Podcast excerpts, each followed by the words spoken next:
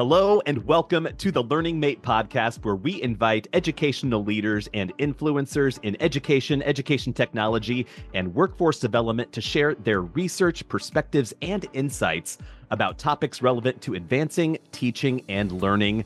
I am your host, Keith Chandler, and in this episode, we are talking about the responsibility that higher education institutions have in making sure that they are educating a job ready workforce, a workforce that is being heavily impacted by generative AI and the evolving technology that's uh, happening at a rapid rate. And to provide his unique insights, we welcome Dr. Andrew Shean, Chief Learning Officer at Penn Foster, an institution that is offering over 100 self paced career relevant programs across their college, their career school, and their high school. He leads their academic program leadership, curriculum, courseware, academic support, faculty, non academic support, and academic operations in pursuit of improving student lives. That is quite a hefty workload there. Dr. Shean earned his doctorate of educational leadership and management from Alliant International University and holds a master's in education and a bachelor's in sociology from the University of Northern Colorado. He is sought after to give keynotes and is highly involved in academic research. Dr. Shean, thank you so much for joining the podcast. It's a pleasure to be here, Keith. Looking forward to it. Awesome. So, uh, b- before we dive into your insights on general education and what you're doing in the, the current edtech landscape, uh, you have experience in the classroom, and I love talking to teachers, um, especially at a high school level. You were a high school English teacher and were honored once with District Teacher of the Year back in 2009. And you know, here you are now leading the academic journeys of over 300,000 students a year at Penn Foster. So I'm curious to know what inspired you to, you know, work in education and what continues to inspire you to work in education. Yeah, thanks, Keith. I love love the question. Um, so starting out, um, my my parents divorced pretty early when I was a little kid, and actually neither of uh, which had a college degree. I'm a first generation graduate, and uh, my mom actually went back to school to a vocational training to get her nurse's certificate. we were about seven years old, right after my parents divorced, and it changed our lives. You know, I mean, so the difference of like her sleeping in the closet, so my sister and I could have our own beds, to everybody having their own room. And as a young kid, I just remember seeing that connection between her seeking education and getting career advancement and sort of the transformation of our lives. And I just thought to myself early days, wow, like there's something to this. My father as well. My father didn't have a college degree, went through vocational route to, um, to learn database management um, and, and ended up getting a job and sort of changed his trajectory. And so very early on, education for me felt transformational and I, I wanted to be part of it. Um, but going forward, I've had a couple folks that have really inspired me. Um, speaking of being a high school English teacher, my mentor teacher's name was Ken Alino. And the best way to think about Ken is if you've ever seen Dead Poets Society, you remember Robin Williams in that role. It was just amazing. It was like, oh, yeah. We all want to be jumping off tables and just outside the box, teaching kids how to really think and believe in themselves, right? Like that's Ken Alino. And so my my first day being a high school English teacher, I was assigned to him and just went and watched him teach, watched watched him run his classroom. And we used to call it an oasis of hope. You know, for for an hour every day, kids from very difficult environments, kids who didn't always have parents that, you know, were the kind of parents we, we wish all parents were, um, felt good about themselves and and he was he was crazy. He had like this this giant um I don't know what's called a trumpet, but like this sound machine, and he would jump off tables and sound it. I mean, he was he was wild, but um but he was a transformational teacher. It sounds like he really made the classroom a, a place where students wanted to come and learn. It was alive. Yeah, I mean, not only the kids feel good about themselves. Again, we call it an oasis of hope. Um, but they learned and they had fun and and it was just they got transported. So you know, I, people sometimes ask me like, "What do you want to do when you grow up?" I want to be like Ken Alino. Uh, the other teacher that really inspired me was my um, one of my my doctoral professors. His name is Dr. Joel Levine, and he was crazy too. He had like you know wild hair, never combed, incongruously like buttoned uh, shirts. He actually never taught much that was on the syllabus. Uh, his big thing was critical thinking and and that was that was his his jam. And and it it really blew my mind. I mean and he used to say you know most of education is sort of dangerous. It's like information in you know take the test information out. We used to call it like trash can learning. And as opposed to like really thinking about how to think well and looking at your own bias and having reflective skepticism and right? Being able to entertain multiple perspectives and you know that's a real education is learning how to think. And and just he would always say like just think about it. And most of your students are going to come to you and they're they're going to almost beg you you know te- teach me teach me what to think you know as opposed to teach me how to think and the the how is the key. Uh, you, you, made this great distinction between uh, you know critical thinking and just being told what to think. And that's actually a great segue into kind of your current responsibilities at uh, penn foster just because you know I, I mentioned your your portfolio earlier in regards to you know you're shepherding academic programs you're you're developing curriculum and courseware academic support. There is you know so much stuff that you are doing that involves critical thinking and you know as a as a leader who is looking at this you know from not only the the digital educator lens but also you know has insight into what all of these you know units are experiencing what exactly do you think is the the level of education that we need to provide to people at every level to achieve that uh, that kind of critical thinking? Yeah i mean so this is a this is a, a tough one. And this is one that honestly like i i still wrestle with. And and if I could, let me just back into this question with just like the global sort of lens of, of Penn Foster Group, right? We've got high school, career, college, over 300,000 students. You, have students who are 14 years old that are you know, going to online high school all the way to like 77, you know, who have a passion around around something or, or just never, you know, graduated from college and and want to. And so you, you have everything sort of under the sun in this very broad spectrum of students. And so how do you integrate high quality thinking. And this is key, especially in an environment where most students have a, a, very specific career goal, right? They want to be a farm technician, they want to be a phlebotomist, they they want to be a veterinary technician. And so like my my belief is that you can't teach critical thinking, for example, in isolation.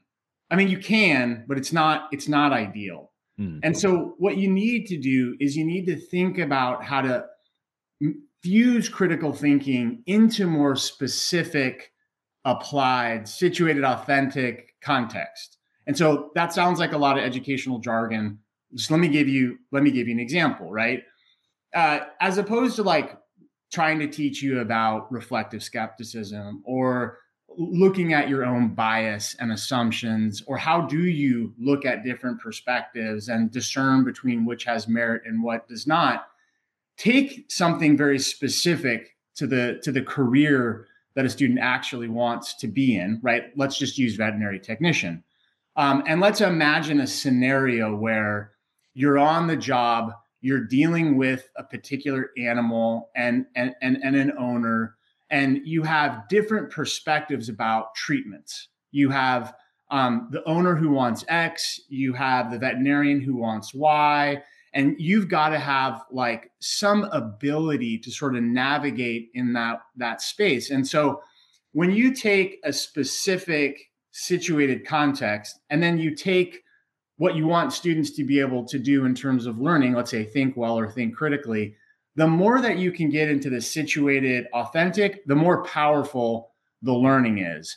And so to me, that's that's one of the key goals is as opposed to like thinking about, let's say, like general education requirements, right? Where you have these isolated courses that while can have meaning to them, it's really in the direct application to the job that you want to get that it actually becomes far more relevant and sticky. And so the key for me is taking those critical thinking is just one of these durable skills but the key is is taking those durable or skills that transcend and integrating them into the actual skills that students need on the job. So in that situated context that's when the learning becomes more powerful. I don't know keith does that make sense Absolutely. I love that example just because, you know, you when you think about education and uh, the example that you gave, like veterinary technician, you know, there is the the standard education that you have to go to to learn, you know, the anatomy. You have to learn all of the in communication, we just call it the hard skills, but in yeah. the hard and soft skills. Yeah, exactly. So it's it's more about incorporating those those softer skills that go into a situation like you described, where okay, you have to know how to also deal with not only the patient as a, a, veterinary tech, but you have to know how to deal with the person that is bringing that animal to you in in the situation, and you have to also know how to deal with the other people that you're working with in a vet tech environment. All of that should be incorporated into the the general education in order to you know empower students to achieve a successful career in whatever they're trying to do. Yeah, and and and and we could. There's lots of other examples. Like um, you, you, mentioned communication. I mean, so we actually let's use our veterinary technician program. So there's there's general education requirements in that program. One is to have an English composition course, and so the old way would suggest that you take that composition course in isolation and you write argumentative essays, or you write like the five paragraph descriptive essay. I'd argue let's do it the new way. Let let's take the actual communication scenarios that a student on the job is going to need to perform, right? A memo to your boss, a patient write up. And let's use that as the means to teach effective communication, but in the context of a situated applied situation or scenario. From the student perspective, and and you got to think about a Penn Foster student, which is becoming the the traditional, right? The once traditional was your you know your your 18 to 22 year old. The traditional today is actually more of your your adult learner who's going back to get upskilled. That kind of learner, right? The the 37 year old who's a single parent, you know, like my mom, and and who doesn't have time to do two years of general education requirements, and yet we still need to teach some of those let's call them soft or durable skills um, if you were to like teach that separate from the actual skills that the student feels they need on the job, it, it's going to be very honestly, it's probably a lack of engagement. It's going to be hard to get motivated. Gonna, you're going to constantly asking, why am I learning this? But when you put it into context, it makes so much more sense. Oh my gosh, I get this. I can see how I need to use this on the job. And so the more that you can integrate the durable skills into the the hard skills, um, the more relevant, meaningful, and engagement it's going to be. And like you know, Arthur C. Clarke said, when students are engaged, learning often happens. Absolutely. Um, I, I, recently read an interview with you in uh, medium.com, and you you talked a little bit about um, generative AI and artificial intelligence and how that is impacting education on a, on a higher level. So uh, I'd love to get some of your insights into how uh, Penn Foster is is utilizing AI or thinking about AI to do things like course development and really kind of reshape general education. Yeah, I mean, so this is um, so this is a game changer in my in my view and, and just think about it, right? When, you have like the CEO of Microsoft say this is more significant than like, you know, finding out about how, you know, fire or electricity, right? Or, or Bill Gates saying this is arguably one of the more transformational technologies in his lifetime. I mean, this is this is big. And, and before I answer the question specifically about Penn Foster, I, I I just like my hope is students don't use generative AI to not do the thinking and learning which is a worry, right? Absolutely. As opposed to, as opposed to, it's it's a tool in which we can leverage and create more of that like democratization of education, where where once only the elite, the wealthy could afford, for example, a one-on-one tutor. Now, potentially, if you can solve for digital access, you can have a one-to-one tutor for anybody. Like that those are the kinds of like game changing like i think opportunities that are upon us. Um, so at the penn foster group we've we've been taking it really seriously. And so the things that we're into right now are integrating it into all of our writing assignments. And we're starting at, uh, at first with high school. So we're doing a lot of testing. And so right now we're about to launch this in high school um, you will have the opportunity to get immediate feedback on your writing as you're writing, right? And by the way, you're seeing some of these technologies find their way into like common tools like Microsoft Word or email. I mean, these are starting to become more and more commonplace. We're working with a specific uh, partner who's helping us to design it just for our experience. So it's a little bit more targeted. But this idea that, like, as you're writing, you're getting like that tailored, personalized feedback is a pretty big deal, right? As opposed to, right, you're writing all by yourself, you're submitting it, you're waiting a week to get feedback, you have the like classic red ink all over your paper. Like, we can blow that up and we can do that one on one tutoring. And so just think about that for a second. And if you're sort of an academic person and you're listening to this, think about that Benjamin Bloom study, right? Where they took the the kind of traditional instruction, you took mastery learning, and then you took one-on-one tutoring and you compared the results. The one-on-one tutoring had two standard deviations improvements compared to even mastery learning. I mean, that's huge. And now, right, you have the technology to make that scalable and affordable. So that that immediate feedback for writing is one place we're starting. Um, we're also within our exam systems looking at testing generative AI, right? Where you can make, let's say, a choice that's not correct, but as opposed to just hearing that you got it wrong, it's actually going to give you specific personalized insights. And so, well, why was it wrong? Um, what potential resources might you need to further study in order to come, you know, to the right conclusion? And so that personalized feedback on exams, I think, is huge. And just by the way, you know, I think assessment as an autopsy is also something we like really need to reimagine. Assessment should be more like a GPS device. Um, and so, if you can leverage generative AI to make it more like a GPS device, to make assessment more about learning, I think you also have kind of a, a game changer.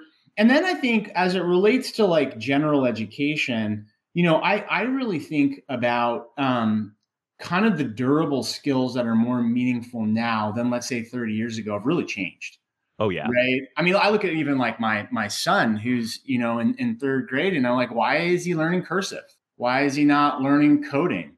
And so when I think about general education and AI, I think about the shifts that need to happen, right? You you should come out of any like formidable post-secondary degree with digital literacy skills, which include understanding AI, right? I mean, you should have really strong communication skills that manifest in various digital ways. I mean, right? So taking the new, the emerging skills that you need to learn, and then being constantly vigilant about integrating them so that the students are getting the most important durable soft skills that are essential for them to be successful in their career as opposed to like just leaving them for 30 40 years and never changing them so i think that that's the key and that's what we're focused on at penn foster.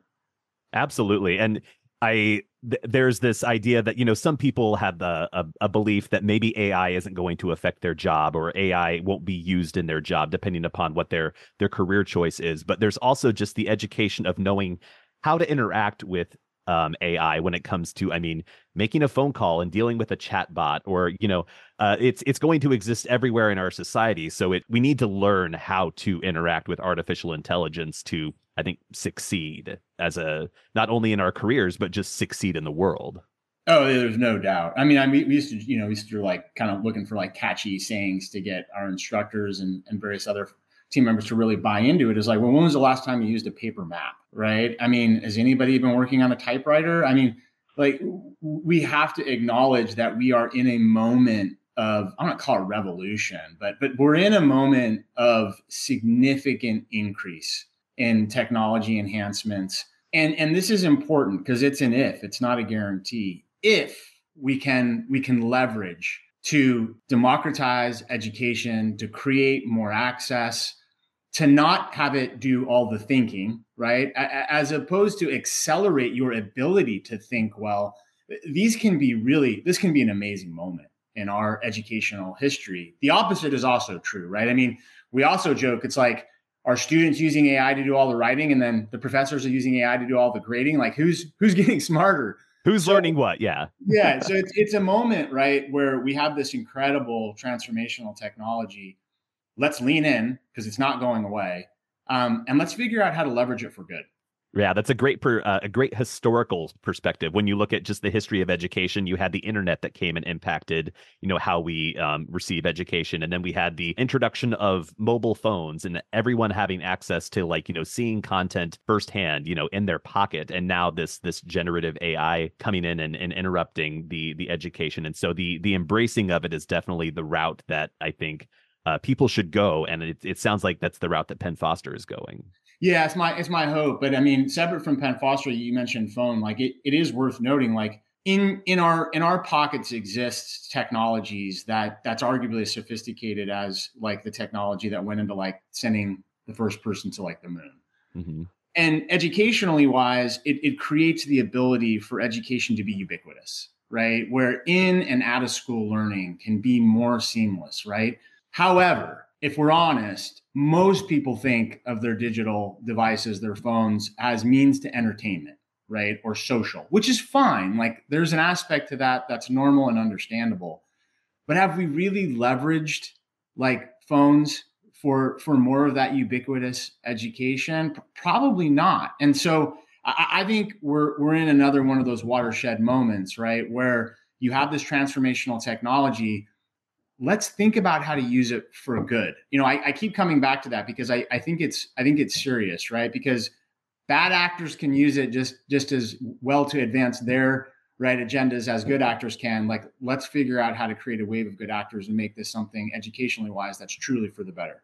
Absolutely. Speaking of like mobile devices, is Penn Foster doing work in, uh, say, gamification engagement or um, virtual reality engagement? Yeah, so this is a good one. Um, so first of all, when it just comes to like digital devices, I, our our big mantra is we we want the student to be able to access learning regardless of what device they have. So I always do think of it as like agnostic to any device. Like so web responsive, mobile friendly you know, we we really work on creating our experience so that it, it, it sort of achieves those standards.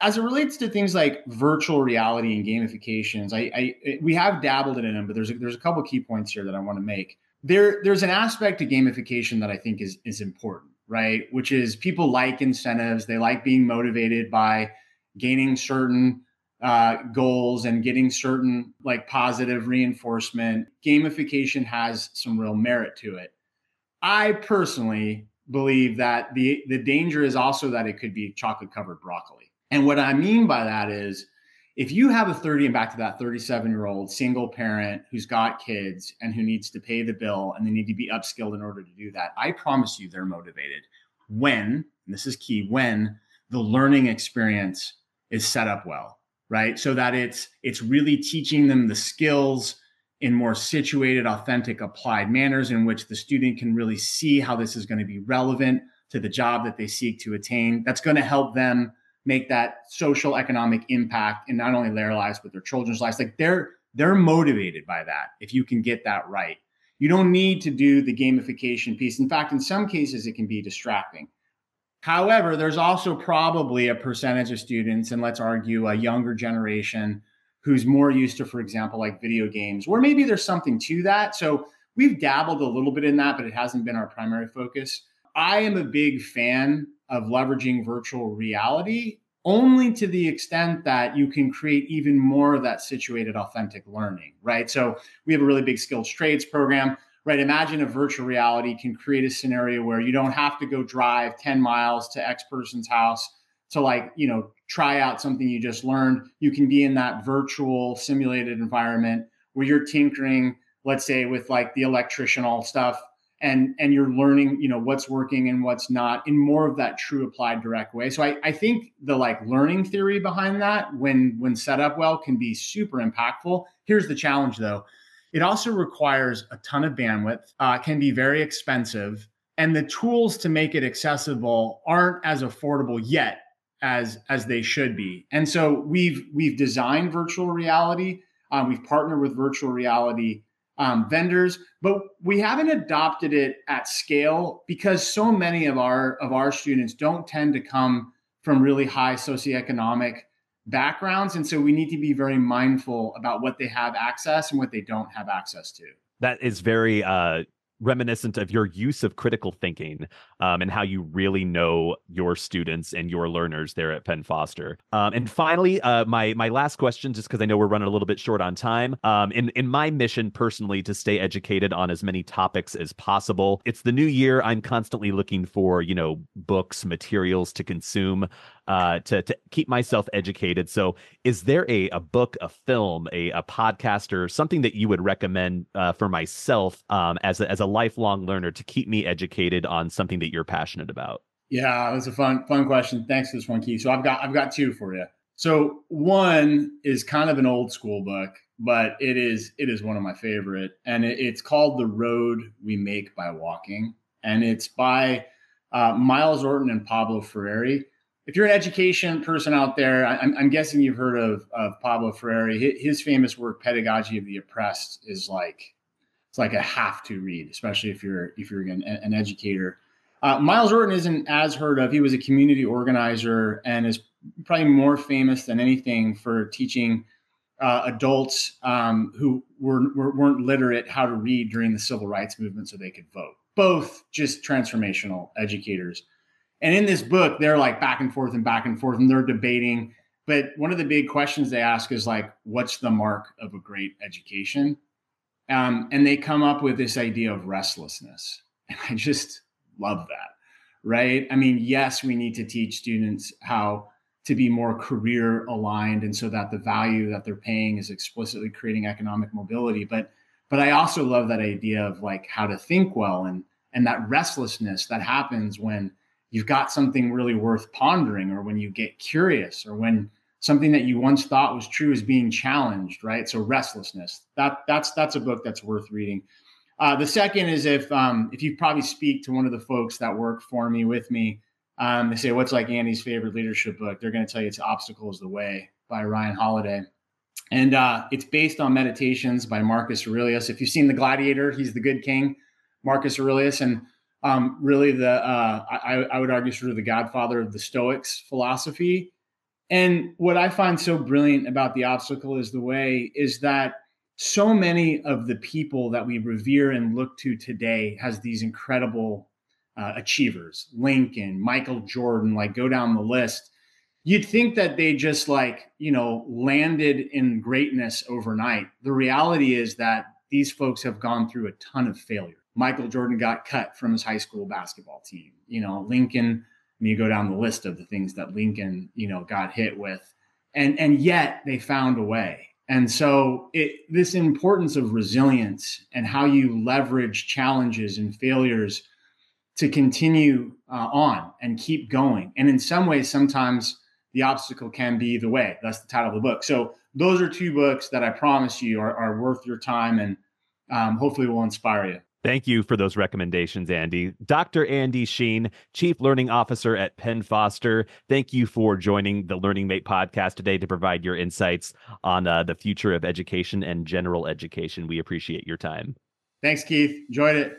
To learn more about our guest, visit learningmate.com slash podcast there you will find our library of episodes, live links to all of the resources we reference during our episode, and a little questionnaire. If you would like to be a guest or have an idea for a topic, please feel free to start the conversation. The Learning Mate podcast is a production of Learning Mate Solutions Incorporated. I am your host, Keith Chandler, and until next time, thank you for listening.